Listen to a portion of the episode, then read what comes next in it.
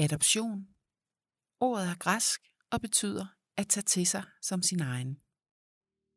Velkommen til anden sæson af podcasten Adopteret. Jeg hedder Anne Dorte Frydenlund Christiansen, og jeg er selv adopteret. I den her sæson skal vi møde flere adopterede, der fortæller deres personlige historie. Igennem historierne stiller vi skarp på nogle af de senfølger, de medvirkende lever med. Vi hører også, hvad de hver især gør for at reparere eller acceptere de vilkår, som følger dem i livet. Der er stor forskel på alder og oprindelse på de adopterede i den her sæson. Der er også forskel på de udfordringer, de fortæller om. Men alle har de gjort sig tanker om, hvad det har betydet og fortsat betyder for dem at leve et liv som adopteret. I denne episode skal du høre Lars' historie. Lars fortæller om sit liv som adopteret i en kristen missionærfamilie i Afrika. Familien missionerede i Afrika til Lars var 13 år gammel, hvor familien rejste til Danmark for at slå sig ned. Vi taler sammen i mit køkken. Her kommer Lars' historie. Jeg hedder Lars Hussein, og Hussein kommer ind, fordi at min, det, er min, det er det, min biologiske far kaldte mig. Og det var det, der, det, det, der står i papirerne, min fødsels, de få dokumenter, jeg har. Og øhm, så er jeg 56 år. Altså de første 14 år af mit liv boede jeg faktisk på det meste af tiden i Afrika. Altså jeg er arabisk afstamning, så min familie er arabisk. Øh, mine forældre var ikke gift, og derfor så blev jeg anbragt på et børnehjem, og så var jeg der i to år, og så derfra blev jeg så adopteret af den her danske familie, som jeg så har været i siden. Min adoptivfar er teolog, teologisk uddannet og præst, arbejdede jo som en kristen øh, missionær, og, og kombineret med det, min mor var som sygeplejerske. Det var sådan meget to gode stillinger, når man er missionær. De havde jo en, øh, deres egen biologiske datter, som er tre år ældre end mig. Der har været enormt meget rejseaktivitet sådan inden for de første 12 år, og boede vi ni forskellige steder. Og det har absolut ikke været noget, som har været godt for mig. Lars rejste altså rundt med sin adoptivfamilie i Afrika og skiftede derfor ofte miljø, skole og venner. Hvordan oplevede Lars den omskiftelige tilværelse? Der ligger en frygt for at blive efterladt, og det er jo hver gang et tab at miste sine venner. Ikke? Den der pludselig så bliver man skilt ad igen. Ikke? Der var også noget andet, der fyldte for Lars i barndommen. Det var vigtigt for ham at være på en helt bestemt måde. Det handler ret meget om at opføre sig ordentligt, og ikke være et uartigt barn, og ikke, gøre, ikke lave fejl, altså få skil ud. Så jeg tilpasser mig. Lars tilpasser sig familien så godt han kan, men føler, at han ikke bliver mødt i sin basale behov. Han bliver ikke set og forstået for den, han er. Man ser sådan et forældres pas, hvor moren er sygeplejerske og faren er, er akademiker, og der er penge, og der er styr på det. Men det er jo ikke ens betydende med, at man er klædt på til de psykologiske udfordringer, der er i at adoptere et barn. Jeg har jo følt, at jeg har meget været isoleret, hvor der ikke har været nogen, der sådan har været opmærksom på, hvad er det, der foregår i den her familie. Min adoptivfar siger til mig, at du var så lykkelig, da du var barn. En anden kunne have set noget andet. Ikke? Så der manglede simpelthen nogen, som ligesom prikkede min adoptivforældre lidt på skulderen og siger, det der, det går, det går simpelthen ikke. Altså, det, det skal I have noget hjælp til.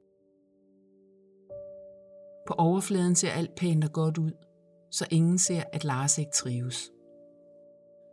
Hvordan kunne man have hjulpet Lars med at forstå sin situation? Hvad har børn brug for, når verden er stor og forvirrende? Jeg tror, børn har spørgsmål. Øh, og, og, det, og jeg tror ikke, det er så vigtigt, om de har spørgsmål eller ikke har spørgsmål, det er føl, men det er følelsen af, at der er plads til, til ens spørgsmål. Altså jeg tror, at børn har måske ja, har en tendens til at tage rigtig meget på sig, som ikke er deres eget, hvis de ikke får lidt hjælp til at få sige, det der, det skal du ikke tage dig af. Det er ikke dit. Set i bagspejlet, hvad var det så, Lars følte, han skulle leve op til i sin barndom? Hvad er det, han har taget med videre, som er så svært at ryste af sig? Selv i en moden alder.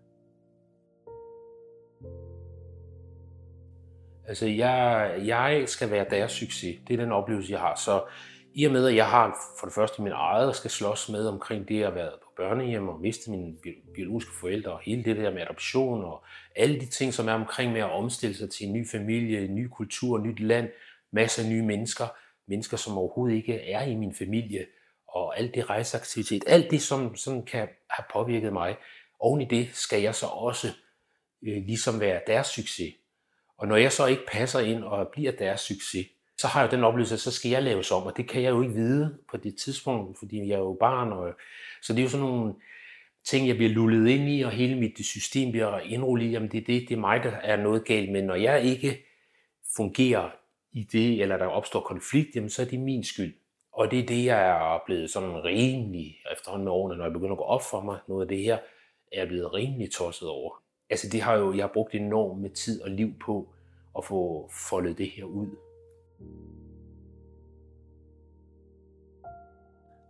Og hvilke konsekvenser har det så haft for Lars? Hvordan giver det sig udslag i Lars' syn på sig selv og i de drømme, den unge Lars har for sit liv? Jeg har jo levet med den her overbevisning om, at jeg nok er lidt mindre begavet, knokler med det her med uddannelse og tænker, hvorfor, hvorfor er det, det er så besværligt for mig at få en uddannelse? Og i stedet for sådan at, at pege ind og kigge på mig, om det er nok noget, der er galt med mig, nej, så prøver jeg at kigge ud af, hvad er det egentlig, jeg mangler, som gør, at jeg kan opnå det, jeg gerne vil. Så kigger jeg på mit, det miljø, jeg var i, venner, jeg havde og sådan noget. Hvor er de henne i dag? Jamen, de fleste af dem, de har uddannelse. Og det er ikke for at sige, at det er alfa og omega lykken i livet, men det er det at kunne nå de mål og de drømme, man har. Og der havde jeg også drømme og mål om at stifte god familie, få en uddannelse. Øh, men, men det har jeg haft rigtig svært ved. Altså der er sådan nogle noget, der indikerer, at okay, der har været et eller andet, fordi jeg har været i et miljø, hvor de fleste de har klaret alt det der. Det kunne jeg også godt tænke mig, dengang jeg var ung. Men når Lars tænker tilbage til den tid, hvor familien flyttede fra Afrika og hjem til Danmark, så var starten i det danske skolesystem ikke så enkel og tryg, som han kunne have ønsket. Altså, der har ikke rigtig været noget opbakning, når man kommer til Danmark, når man er 13-14 år, og så får jeg, men så får jeg jo videre min adoptivfar der. I en mail får jeg jo vide, at det, jamen, han, gik, jo, han blev sendt på, ud på at klare sig selv, da jeg var 14 år, og det samme gør han med mig. Og, og det var sådan lidt en, der slog lidt hårdt. Og så, og det, men på den anden side, så gav den mig også en forståelse for, hvad det egentlig er. Øhm, altså, der virkelig mangler noget forståelse for, hvad det er, man ligesom har sagt ja til. Ikke? Så Lars har bøvlet med at komme i gang med uddannelse og voksenliv. Men hvad er det konkret, Lars har haft så svært ved i forhold til at komme i gang med sit voksenliv? Ja, jeg vil gerne tage en uddannelse, men der ligger bare så meget andet, som optager pladsen, så, så det bliver lidt besværligt, ikke? Man har brug for nogen til at spare med, ikke? Når man tager en uddannelse, jamen så, så er man sammen, så hjælper man hinanden, og jeg tænkte, jeg skulle klare det hele selv. Jeg tror, det handler mere om en eller anden usikkerhed omkring, hvad er det egentlig, jeg skal kunne? Altså, hvor, sådan en, en lidt usikkerhed omkring øh, det med, hvor langt, hvad, hvad er nok? HF har egentlig klaret ret fint. Det er så også lidt sjovt, fordi så der så skal til, til at gå på noget videregående uddannelse, så er det, det begynder at blive rigtig, rigtig svært. Og så kommer der så noget med, at pludselig det bliver uoverskueligt. Og så tror jeg, det er det der med pludselig at have for mange bolde i luften, fordi hvis man skal have 100% styr på det hele, der ligger en uddannelse i bare at lære at uddanne sig for mig, notatteknik og læse, hvordan læser man egentlig en tekst. Jeg uddanner mig selv i at uddanne mig. Lars uddanner sig altså i at uddanne sig. Og han er kommet langt på trods. Med at kende sig selv, coache sig selv og passe på sig selv. Lars tænker indimellem på, at han med al den kaos indeni også kunne være endt på et sidespor. Det har han undgået, og det mener han dels skyldes den kristne opvækst. Jeg tror, jeg kunne være havnet ude i noget rigtig, rigtig slemt. Altså, øh, og det, der er min redning, er, at den, min familie jo kommer i sådan i det der kristne miljø, og i det miljø, der er der jo nogle ting, som man ikke skal. Altså, der drikker man ikke, man ryger ikke, og alt sådan noget. Ikke? Og det tror jeg har været mit held, fordi jeg tror, at virkelig, der har været så mange buller så mange ting rundt i, som jeg nemt kunne have været havnet ude i, i, i sådan alt muligt mindre godt og Lars havde det på et tidspunkt så skidt, at han var nødt til at søge hjælp. Selvom det var skamfuldt og svært at indse, at det var det, der skulle til. Altså det er i perioden der, hvor jeg har det her depression, og som på det tidspunkt var det rigtig skamfuldt og pinligt for mig øh, at have det der, og jeg var også unormal, og så følte jeg mig forvejen unormal, ikke? så var det ikke fedt at have det oveni, og jeg, jeg vidste jo ikke, hvad det var, der foregik inde i mig. Jeg kunne bare mærke, at jeg havde det rigtig dårligt, øh, og, og får det så dårligere og dårligere, ikke? og, og øh, bliver det er også til sidst medicineret, og, sådan, og, og, og så kommet ud af det, og, og, og det er fortid nu, ikke? så jeg har det godt i dag, men øh, den måde, som, hvor jeg så søger forskellige hjælp fra øh, psykolog, går til psykolog, og da jeg ligesom kommer over det der, det kan man godt. Altså jeg, læge, det var legalt, men at gå til psykolog, Nixon Bixen, så er man helt galt på den, ikke? Så kom over det, fordi jeg fik det så dårligt til sidst, så jeg havnede op på Bispebjerg faktisk, ikke? Bispebjerg er en psykiatrisk skadestue i København. Som barn og som voksen har Lars haft mange voldsomme udfordringer. Udfordringer, som han har stået alene med, og som har taget mange år at lære at kende og begynde at komme fri af. Vejen til mere fred indeni fortsætter for Lars. Men har udfordringerne givet ham nogle styrker? Hvis jeg skal sige, hvad jeg har en god, altså noget, som er min force, og som selvfølgelig godt kan kobles sammen med mit livshistorie, så er det det her med at være empatisk og medfølende og ligesom have et indblik og indsigt i andre menneskers liv og forståelse for øh, de udfordringer, de har, og, og så i stedet for måske at være så hurtig til at sige, det, så er det nok sådan og sådan og sådan, det er. Nej, det kan jeg sådan set i dybden ikke rigtig vide. Altså fordi deres historie er deres historie, og jeg kan se det, som jeg ser det, men de, de har deres egen historie, som der skal gives plads til.